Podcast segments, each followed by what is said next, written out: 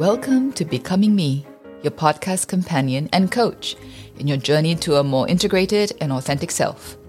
I'm your host, Anne Yong, and I'm here to help you grow in self discovery and wholeness.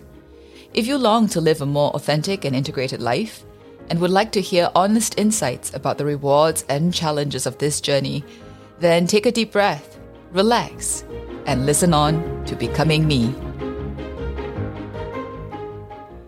Hello, dear listeners, and welcome to the very first episode of the Becoming Me podcast. In this introductory episode, I'm going to share with you a little bit about my own story and how that has led me to doing this podcast. So, Becoming Me emerged first and foremost from my own ongoing journey of becoming more and more my true self. Ever since uh, I was a teenager, I remember having these kinds of questions in my mind Who am I? What is the purpose for which I exist? Is there some unique work that I was created to do? And of course, the question, you know, how do I find the answers to all these questions? I don't know if these are the kind of questions that a lot of teenagers ask, but I remember amidst all the normal teenage angst, I had this need to believe that I was alive for a reason. Now, I had the privilege of a physically safe and comfortable upbringing in my formative years, both at home and in school. But my heart and mind were often in confusion and agony, as I suppose is relatively normal for teenagers, right? I did well enough as a student to experience the burden of expectations from those whom I did not want to disappoint. And from a very young age, I learned that when I meet or surpass those expectations, I was affirmed and praised.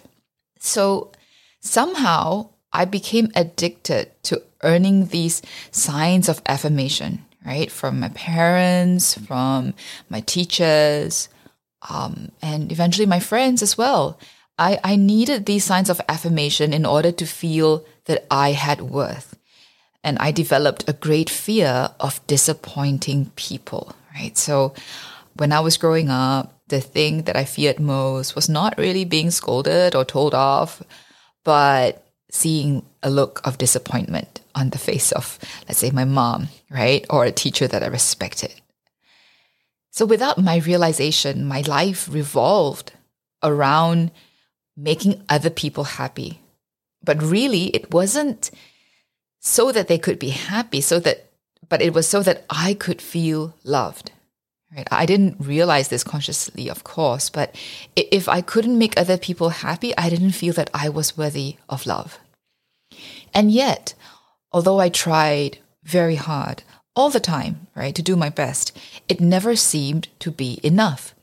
Because no matter how well I did it, whatever it was that I did, it seemed like someone else could do it better than me, right? Or someone would think that I had greater potential than what I have shown.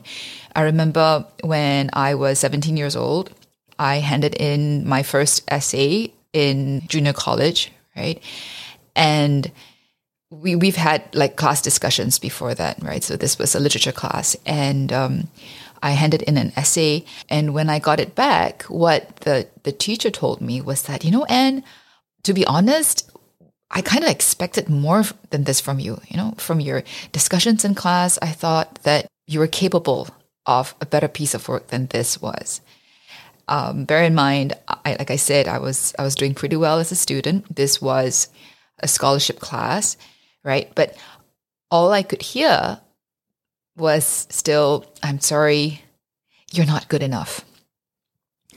So, not enough became somehow the ominous mantra looping in my subconscious, right? And it drove me to work really hard, but at the same time, it always threatened to break me. And it was the same thing in my friendships as well. I always try to be a really good friend to my friends, to be available when they, whenever they needed me. But it seemed that no matter how hard I, I wanted to be part of a group, to be loved, you know, to be included, there would always be times when I felt excluded. I have a bit of a dramatic personality, I guess. But I remember when I was, I think 15 or 16, there was one year when it was my birthday.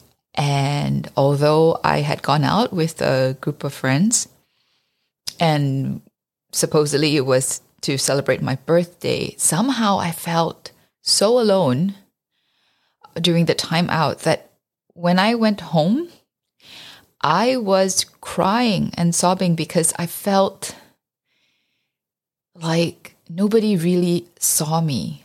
And I wondered if I just died, what difference would my life have made in this world? Right? And at the same time, this this feeling that I had was both one of deep desire, right? A desire to know that my life would be worth something, that my existence on this earth would make some kind of difference. And at the same time, it was very painful because at that time I felt a fear that I wouldn't have significance. It always seemed to me somehow that I was smart, but not smart enough. I could do some sports, but I was not athletic enough to really excel. I was caring, but you know, sometimes it seemed like I was not compassionate enough. And along with the not enough track that was always playing in my head, there was also the too much theme. I was too intense, too passionate, too emotional, too loud, too strong, too fast, too principled, too inflexible, and, and the list goes on, right? So how is it possible? But yet it was true. I felt both not enough and too much at the same time. Uh, I don't know if there there's any one of you listening to this right now that understand what I'm saying, right? But it's just that there was this need that I always felt when I was growing up to be, or at least to appear, perfect in everything I did. It became a compulsion. I, I, I was so afraid that somebody would have something to criticize about me because then it would feel like there was a reason for me to not be loved right? So i i wanted to excel at everything so that there was nothing that people could complain about me. Even as i hear myself saying this out loud i know how impossible that is. And yet that was what drove me. On the surface i was bright and confident but in the depths of my heart, I was constantly afraid of being discovered to be a fraud. I had somehow a natural drive to be authentic, and this was my saving grace from losing myself completely. But the powerful need to satisfy other people's expectations of me so that they would love me often pulled me away from being my true self or from really knowing or even thinking about who am I really? All I could think of was, what do you need me to be? Right? What, what do other people expect to see of me? And so I gradually became jaded and unhappy and indulged more and more in secret guilty pleasures and addictions to escape my unhappiness. Right? So there was kind of like two lives going on, right? The public life where I was a model student, a model Catholic girl, and a good sister, you know, a responsible child and, and all of that. But at the same time, in you know, in secret in, in private, there were all these unruly emotions of fear and defiance and you know the longing to escape to to not have to be so perfect all the time which then manifest in well binging binging on junk food on videos drama on novels um, whatever it was that for a while could satisfy my need for meaning and at the same time make me forget that I haven't really found the meaning in my life. So I grew up as a person of faith in the Catholic Church, and I had a great desire for a deep and loving relationship with God. But even that relationship was filled with a lot of shame and fear. And the more important God became to me, the greater the fear I had of disappointing him. Right? He, he just became one more important person in my life. I was so afraid um, to make unhappy. Finally, the day came when I had a life changing realization that I did not know who I was except through the mirror of other people's perspective of me. And I realized that even though I had always been taught to believe that God loved me unconditionally, I was too afraid to stop earning his love to have the chance of receiving it as a gift, right? As, as a gift that I didn't work for. So I had never really experienced that unconditional love of God that was such a key part of my faith. I did not know how to let myself be loved.